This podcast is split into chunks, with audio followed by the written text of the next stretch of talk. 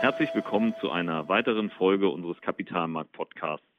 Dieses Mal zum Thema US-Präsidentschaftswahlen. Was macht das mit der Börse?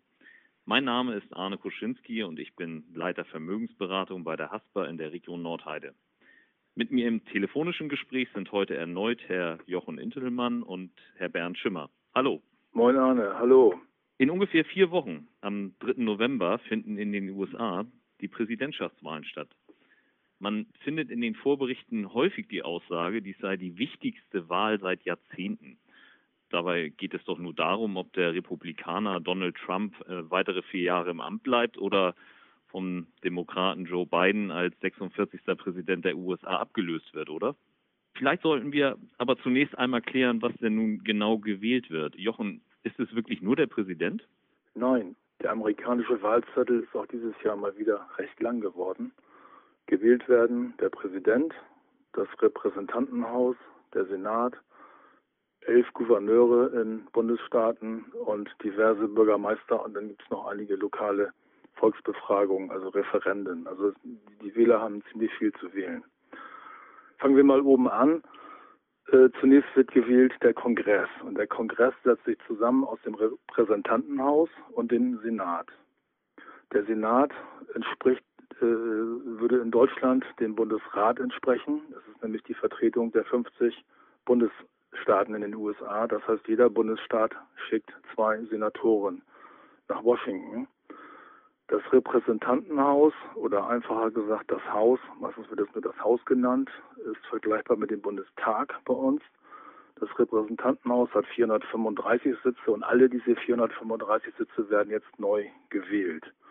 Beim Senat ist es nur ein Drittel der 100 Sitze.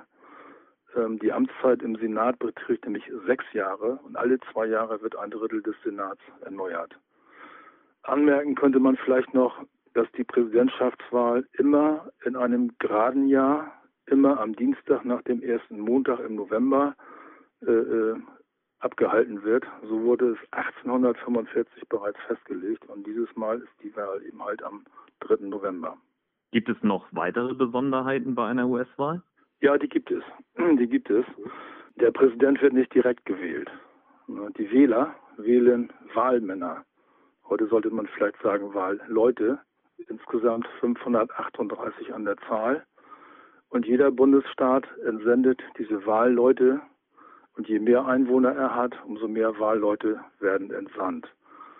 Ähm, diese Wahlleute wählen dann genau 41 Tage nach dem Wahltag den Präsidenten. Wir haben 538 Wahlleute, das heißt also, wer 270 Wahlleute hinter sich bringt, ist der nächste Präsident der USA. Ähm, es gibt noch eine Besonderheit. Es gibt, gilt das äh, Prinzip äh, The Winner Takes It All, das Mehrheitswahlrecht. Das heißt, die Partei, die in einem Bundesstaat die Mehrheit hat, bekommt alle Wahlleute dieses Bundesstaates.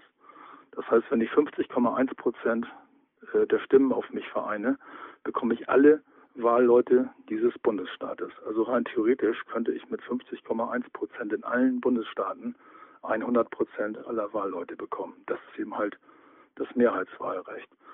Und daraus resultiert, dass von ganz, ganz besonderer Bedeutung diese Swing States sind. Das sind also die Bundesstaaten, wo sich eine sehr knappe Mehrheit, wo ein sehr knapper Wahlausgang erwartet wird.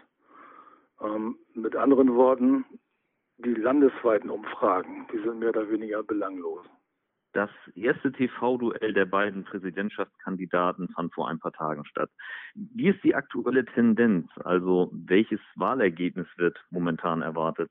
Ich glaube, wir können davon ausgehen, dass wir ein knappes Ergebnis sehen werden und, und ein Kopf-an-Kopf-Rennen sehen werden. Wie ich eben schon sagte, dieses Mehrheitswahlrecht führt dazu, dass diese landesweiten Umfragen eigentlich bedeutungslos sind. Wenn man die aktuellen Umfragen äh, äh mal nimmt, da liegt Joe Biden äh, landesweit mit bis zu 10 Prozentpunkten vorne. 10 Prozentpunkte mehr als, als Donald Trump. Allerdings hatten wir bei der letzten Präsidentschaftswahl 2016 auch die, äh, das Ergebnis, dass äh, Hillary Clinton drei Millionen mehr Wählerstimmen hatte als Donald Trump und Trump hatte aber mehr Wahlmänner. Das heißt, äh, Trump ist Präsident geworden. Das heißt, diese landesweiten Umfragen sind nicht so wichtig. Man muss vielmehr in die einzelnen Bundesstaaten reinschauen. Und wenn man da die aktuellen Trends äh, abliest, dann haben wir mehr als zehn Bundesstaaten, wo eine knappe Mehrheit zu erwarten ist. Mal für Biden, mal für Trump. Ganz besonders wichtig sind momentan Texas, wo Trump leicht vorne liegt. Texas stellt 38 Wahlleute. Florida ist ebenfalls enorm wichtig. Da werden 39 Wahlleute äh, bestimmt. Und dort liegt Biden knapp vorne. Also das sind zwei der großen Staaten, die von enormer Bedeutung nachher für den, für den Wahlausgang sein werden.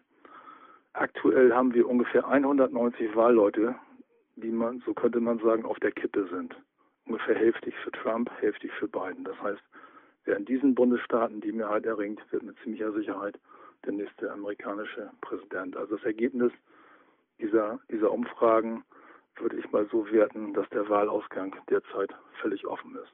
Macht es denn nun eigentlich einen großen Unterschied, ob Trump oder Biden die Wahl gewinnt? Da würde ich trennen zwischen den politischen und den ökonomischen Folgen. Im politischen Bereich äh, im Bereich der Außenpolitik gehe ich mal davon aus, wird sich wenig ändern.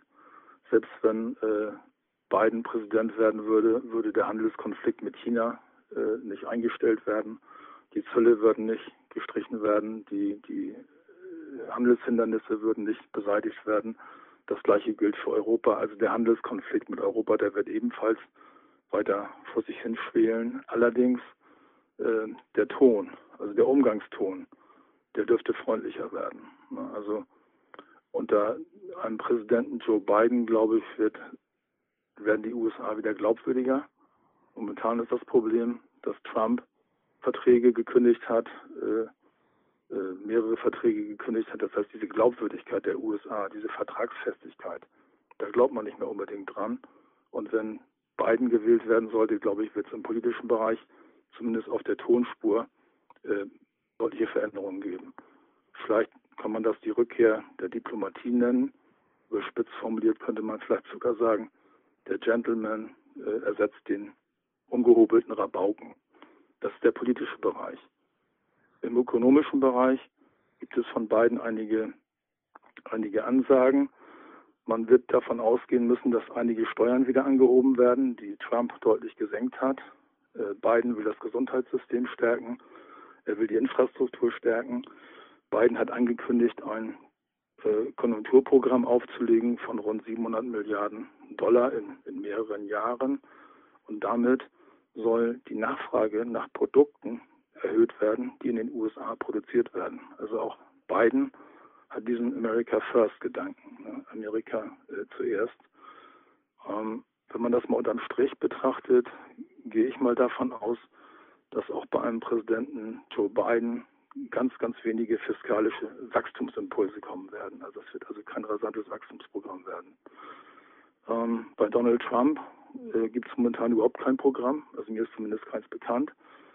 Er setzt auf Law and Order, er setzt auf sich selber. Er ist das Programm im Prinzip. Man kann auch bei Trump davon ausgehen, dass bei einer Wiederwahl die Infrastruktur gestärkt werden wird, weil die hat es nötig. Also um ein Infrastrukturprogramm kommt keiner der beiden Kandidaten herum. Bei Trump kann man allerdings davon ausgehen, dass der Welthandel vielleicht noch weiter geschwächt wird, dass die Deglobalisierung noch schneller äh, zu, äh, vonstatten geht. Ähm, aber insgesamt würde ich mal sagen, im politischen Bereich gibt es Unterschiede auf der Tonspur, äh, wenn ein Wechsel kommt. Im, Ökonom Im, ökonomischen Bereich, glaube ich, wenn wir in mittel- bis längerer Frist wenig Unterschiede sehen, egal ob Trump oder Biden der nächste amerikanische Präsident wird. Herr Schimmer, jetzt haben wir schon einiges über die etwaigen politischen und ökonomischen Folgen der Wahl gehört, aber mit Blick auf den Kapitalmarkt, welche Bedeutung hat diese Wahl für die Börse? Ja, ich versuche mich mal an, an diesem Thema, an dem arbeiten wir ja und dafür ähm, bekommen wir auch unser Geld. Ja, vorweg nochmal Moin Moin, auch von meiner Seite. Ähm, Jochen Indelmann hat ja schon eine ganze Menge gesagt. Ich versuche das mal jetzt ähm, ein Stück weit ähm, auf, die, auf die Börse zu beziehen. Ich könnte mir das jetzt auch ähm, extrem einfach machen, indem ich einfach sage, ähm, es gibt ja diesen allseits bekannten Kommentar, politische Börsen haben kurze Beine und es damit äh, bewenden lassen und alles andere wird sich finden. Äh, das wäre vielleicht ein bisschen, bisschen zu einfach. Nichtsdestotrotz ähm, muss man schon sagen, das spiegelt sich ja dann auch ähm, in den Antworten von Jochen Intelmann, die USA werden, egal ähm, ob mit Biden oder Trump, die USA bleiben. Ähm, das Fundament ähm, der, der Vereinigten Amerikanischen Staaten, ähm, da muss man heute von ausgehen, erfährt keine Veränderung. Anders wäre das, aber das ist nicht speziell unser Thema heute, wenn wir wirklich von fundamentalen Veränderungen in einem Land ausgehen. Also als Negativbeispiel könnte man hier vielleicht die Türkei nennen. Türkei, wissen wir alle, vor zehn Jahren noch hoch gelobt, ein echtes ähm, Emerging Market ähm, Land äh, mit äh, prosperierenden Städten und, und, und, und, und, äh, viel Wettbewerb. Und ähm, ähm, was ähm, Herr Erdogan daraus gemacht hat, ähm, das können wir heute an den speziellen Indikatoren sehr schön ablesen. Aber vielleicht nochmal zurück auf die, auf die Frage.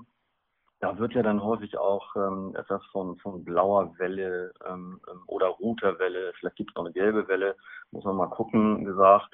Ähm, am, am, Ende ähm, ist es heute ja so, dass das wahrscheinlichste Szenario ist, ähm, Biden wird Präsident und sowohl Senat als auch ähm, Repräsentantenhaus gehen eben halt ähm, an die Demokraten.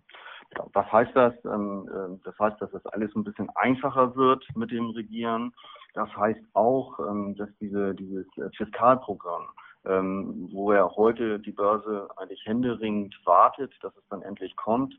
Ähm, das würde dann sicherlich ähm, realisiert werden können, weil er kann dann ja auch ein Stück weit schalten und walten, ähm, wenn er beide Häuser hat. Ähm, das heißt auch, ähm, dass die Dinge, die wir aus Europa schon kennen, äh, nämlich dieser, dieser Green Deal, ein Stück weit auch in den USA Einzug halten würde. Das heißt dann natürlich auch, dass erneuerbare Energien eher ähm, profitieren würden und all das, ähm, das wäre eher so ein Steckenpferd von Trump, ähm, dass fossile Energieträger eher auf dem Abseits stehen würden. Heißt aber auch, ähm, und äh, diese, dieses Thema Steuersenkung, die da ja ähm, durchgedrückt worden sind äh, mit Beginn der Periode, ähm, von Herrn Trump, ähm, wenn die denn wegfallen würden, ähm, dann hat das einfach einen Effekt ähm, auf die Gewinne. So, und Gewinne sind am Ende das, was zählt am Aktienmarkt. Habe ich weniger Gewinne und das eben halt auch dauerhaft, das ist ja nicht ein einmaliger Effekt, gehen eben halt auch die Gewinnschätzungen runter und das heißt dann eben halt, dass wir eher ein bisschen moderateres Vorankommen der amerikanischen Börse eben halt auch erwarten würden. Also das wäre alles andere, das muss man hier auch so offen sagen, ähm, auch wenn wir uns das zum Teil wünschen, ähm, ähm, dass wir diese Konstellation haben. Ähm, für, die, für die Aussichten an der Börse ähm, ist es eher ein Stück weit negativ. Ähm, wir werden dann sicherlich so agieren, dass wir uns ein bisschen, bisschen spezieller aufstellen. Das heißt, das eine eben halt eher favorisieren und das andere, ähm, das hatte ich ja eben schon beispielhaft genannt, dann eben halt auch meiden werden. Ja, dann kann es auch, das ist die zweitgrößte Wahrscheinlichkeit, ähm, am Ende ähm, so bleiben, wie es derzeit ist. Das heißt, ähm, Herr Trump wird äh, wiedergewählt. Ähm, das sagen ähm, derzeit die Mehrheitsverhältnisse nicht, die man sich so angucken kann bei den Prognostikern. Ähm, aber es ist alles andere und nicht auszuschließen. In diesem Fall ist es sicherlich so, dass es eher unwahrscheinlich ist, dass Herr Trump durchregieren kann. da wiederum ist die Konstellation dann eher so, Senat bleibt bei den Republikanern und das Repräsentantenhaus dementsprechend heute schon bei den Demokraten bleibt auch bei den Demokraten. Das heißt, dass das Regieren ist schwierig und es wird eher ähm, mit Dekreten wird, wie er es ja heute auch schon macht, ähm, wird Trump äh, versuchen zu arbeiten. Nichtsdestotrotz, ähm, das Thema Steuern würde wahrscheinlich den Status quo behaupten können. das wäre gut für die Börse tendenziell, steigende Gewinne oder zumindest äh, nicht wieder ähm, ein, sich einbüßende Gewinne, wäre eher ähm, auch positiv für das Thema Banken. Ähm, das heißt, das, was dort an Deregulierung vorgenommen worden ist, das würde sicherlich nicht zu, zurückgedreht werden. Insgesamt kann man wahrscheinlich sagen, Status quo. Und ähm, da muss man dann in der Tat auch sagen, ähm, die Jahre unter Trump ähm, waren schon sehr aktionärsfreundliche Jahre. Das muss man so sagen. Gibt es noch eine dritte Konstellation? Ähm, das wäre eben halt diese, diese Papp-Situation. Da gibt es ja auch schon Verschwörungstheorien noch und nöcher. Ähm, fest steht, ähm, das hat er auch Jochen Intelmann ja schon angesprochen, dass das nicht unwahrscheinlich ist. Das heißt, es gibt keinen klaren Wahlausgang. Ähm, wir wollen jetzt nicht ähm, all die ähm, Monologe, die Trump ähm, dort rausposaunt hat, hier wiederholen. Aber es ist vorstellbar, ähm, dass eben halt am Ende des Wahltages die Stimmen, die dort ähm, dann eben physisch abgegeben worden sind, ausgezählt werden. Ähm, und äh, man wartet dann auf die, auf die Briefwahlstimmen. Ähm, im, Im ersteren ähm, hat Trump die Wahl gew gewonnen. Und wenn dann eben halt alle Stimmen, wie sich das ja auch gehört, aufgezählt werden, ähm, dann geht das Pendel eher Richtung Biden. Ähm, das wäre sicherlich nicht gut. Zwei Dinge sind nicht gut. das, das Wahlergebnis ist alles andere, aber nicht eindeutig. Darüber hinaus wissen wir, das Land, und da hat Trump ja viel zu beigetragen, ist bereits gespalten. Das Land könnte vor einer Zerreißprobe stehen. und das mag die Börse nun gar nicht. Also das ist das, was wir weder der Börse ähm, davon leben wir in Teilen, ähm, aber auch dem Land ähm, nicht wünschen. Ähm, das würde zu einer höheren Unsicherheit, zu höheren Schwankungen führen.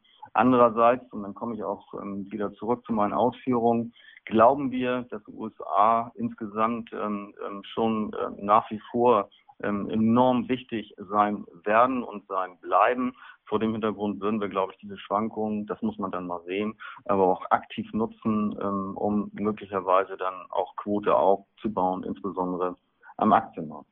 Gibt es denn Erkenntnisse aus der Vergangenheit, die für Anleger verwertbar sind? Ja, diese Erkenntnisse gibt es in der Tat. Und äh, wenn Sie da mal gucken, ähm, ähm, was da alles geschrieben worden ist, ähm, dann glaube ich, ähm, es gibt also kaum Dinge, ähm, die, die so stark mit Statistiken versehen worden sind, wie eben halt dieses Thema ähm, die Börse vor der Wahl. Ähm, also meterweise, hunderte von Metern ähm, ähm kriegen sie dort Auswertungen. Und bei meiner Anmoderation werden Sie möglicherweise auch schon merken oder werdet ihr merken, dass ich das eher so ein bisschen, bisschen skeptisch sehe. Eins muss man aber berücksichtigen, und das ist dieses Thema der sich selbst erfüllenden Prognose. Wenn denn alle Menschen, alle Börsianer, alle Aktionäre glauben, dass ähm, ein Sieg von Trump gut ist, dann kann sich das auch selbst erfüllen. So, und wenn sich das dann selbst erfüllt, dann gibt es häufig halt noch ein, eine Trendverstärkung, weil alle springen raus. Und ähm, das Ganze ähm, wird sich dann eben halt auch in der Tat so realisieren. Ist das von Dauer? Ich glaube eher nein. Warum ist das so? All diese Statistiken beruhen ja eigentlich darauf, ähm, dass man relativ plump ähm, auf der einen Seite die Entwicklung ähm, an der Börse sich anguckt und auf der anderen Seite eben halt die Entwicklung beziehungsweise das, was sich in der Präsidentschaftskandidatur getan hat. Nun ist es aber nun mal so, ähm, dass ähm, die, die allgemeine Situation komplett eine andere sein kann. Also ein Beispiel. Volkswirtschaftlich ähm, sind wir möglicherweise mitten in einer Rezession oder eben halt auch in einer Boomphase. Und äh, diese, diese Dinge werden dort häufig eben halt, und das kann man auch gar nicht, nicht berücksichtigt. Will damit sagen, ähm, dass äh, es andere Dinge gibt, äh, die nach meiner Einschätzung das Ganze vielleicht nicht kurzfristig, ähm, aber mittelfristig auf jeden Fall überdimensionieren. Das sind, die auch wichtiger sind. Also wenn wir vor einem neuen Trend stehen, wie beispielsweise Beginn der Digitalisierung mit positiven Effekten ähm, im Bereich der Produktivitäten, mit neuen Technologien und, und, und, ähm, dann wird das sicherlich ähm, ganz andere Auswirkungen haben. Und ähm, da mag das dann Zufall sein, dass nun gerade der eine oder der andere die Wahl gewonnen hat. Also ähm, für mich spielen diese Statistiken nur eine deutlich untergeordnete Rolle und ich würde sie auch ähm, wirklich mit Vorsicht genießen. Beeinflusst die US-Wahl auch die Anlagestrategie der Haspa? Wenn ich jetzt sagen würde, ähm, wir nehmen das nicht zur Kenntnis, ähm, dann müsste man in der Tat die Frage stellen, ähm, was nimmt ihr denn ansonsten noch zur Kenntnis? Natürlich ähm, äh, beeinflusst uns das. Aber die, die Antwort ähm, so ein bisschen als Parallele ähm, zu Jochen Intelmann, die ist zweigeteilt. warum ist das so? Ähm, wenn wir uns über die langfristige Aufteilung des Vermögens unterhalten, das ist eigentlich die, die wichtigste Aufgabe, ähm, die wir als Anlageberater haben, ähm, dann nennen wir das strategische Ausrichtung, strategische Allokation. Und hier gucken wir uns Dinge an, die eher nicht kurzfristig wirken. Das heißt, würde diese Wahl fundamental die Welt verändern, mit anderen Worten, würde der Freihandel komplett ausgelöscht werden oder würde es keine Globalisierung mehr geben, ja, dann hätte das natürlich ähm, extreme Auswirkungen. Da wir aber nicht davon ausgehen, ähm, gucken wir uns ähm, bei diesen Betrachtungen zur langfristigen Vermögensstruktur eher Sachen an, ähm, wie die, die Wachstumsaussichten der Weltwirtschaft. Und da ist es dann eben halt am Ende, glaube ich, sehr viel wichtiger, ähm, ob wir annehmen, dass die Weltwirtschaft in den nächsten zehn Jahren ähm, um zwei oder möglicherweise doch um drei oder um vier Prozent wachsen wird. Und Themen ähm, rund um das strukturelle Wachstum, diese Megatrends, das ist Klima, das ist Technologie und, und, und, und. Ich glaube, dass die sehr, sehr viel wichtiger sind für diese Positionierung. Und vor dem Hintergrund machen wir nichts im Bereich der langfristigen Ausrichtung taktisch, ähm, das heißt kurzfristig, ähm, äh, müssen wir uns dem Ganzen stellen. Und da ist eine Sache, die ist mir ganz, ganz wichtig und das ist auch ein Lernen ähm, aus der letzten Wahl. Ähm, das wissen wir alle, ähm, dass ähm, eben halt äh, die Prognostiker und äh, da muss man sich selber ja ein Stück weit auch mit einschließen, ähm, nicht wirklich gut oder richtig waren. Ähm, das ähm, ähm, Gewinnen der Wahl, das Wahlergebnis war dann am Ende doch weitgehend so nicht erwartet worden. Und da müssen wir auch mit Demut anerkennen, ähm, bei dieser, bei dieser wirklich ähm, Komplexität, die wir derzeit haben, ähm, wenn wir uns dort jetzt Themen raussuchen, die so auf der einen Seite für Trump oder eben halt auch für Biden sprechen würden, dann würden wir sozusagen eine Wette eingehen. Werden wollen wir hier bei der Hamburger Sparkasse aber nicht. Ähm, vor dem Hintergrund ähm, halten wir uns da eher zurück und sagen, wir kennen das Wahlergebnis nicht. Ähm, wir sind auch ähm, ausgesprochen zufrieden äh, mit dem, wie wir durch die Pandemiekrise und äh, ich glaube, das ist ein viel, viel ähm, wichtigeres äh, Datum, ähm, die Pandemie zu überwinden, durchgekommen sind. Und vor dem Hintergrund sind wir da so ein bisschen, sind wir da ein bisschen vorsichtig, weil wir schon wissen, es kann eben halt auch zu dieser Pappsituation kommen. Und sollte das der Fall sein, da rechnen wir schon mit, mit steigenden ähm, Schwankungen an den Börsen und diese steigenden Schwankungen, ähm, die würden wir tendenziell auch ausnutzen, um weitere Aktienquote dort ähm, dementsprechend zu etablieren. Das kann dann sogar am amerikanischen Markt sein. Wir glauben ähm, darüber hinaus, dass wenn diese Schwankung, wenn diese Verunsicherung ähm, dann eben halt die Welt oder Amerika heimsuchen wird, ähm, dann wird auf der anderen Seite die Notenbank ähm, da sein und die Notenbank äh, wird dort reagieren, wie sie das ja eben halt immer macht ähm, ähm, in den letzten Krisen oder in den letzten schwierigen Phasen und wird sagen, wir werden zusätzliche Hilfe bereitstellen, wir werden uns da nicht verunsichern lassen. Das wiederum würde dann eben halt auf der Börse helfen. Vor dem Hintergrund könnte das eine schöne Möglichkeit sein, bei diesem eigentlich ja unschönen Ereignis, das muss man ganz klar sagen, dann eben halt davon zu partizipieren und ähm, taktisch die Aktienquote zu erhöhen. Vielen Dank für die informativen Erläuterungen und Einschätzungen. Ich bin auf jeden Fall schon sehr gespannt, wer als Gewinner aus der Wahl hervorgehen wird. Wir sind hiermit am Ende unserer heutigen Podcast-Folge angekommen und bedanken uns fürs Zuhören. Bei Fragen oder Anregungen schicken Sie uns gerne eine E-Mail an podcast.haspa.de. Aktuelle Analysen, Einschätzungen und Hintergründe zu den wichtigsten Entwicklungen am Geld- und Kapitalmarkt finden Sie wie immer auf www.haspa-kapitalmarkt.de. Und den aktuellen Kapitalmarkt-Podcast finden Sie auch weiterhin hier und unter www.haspa.de-podcast.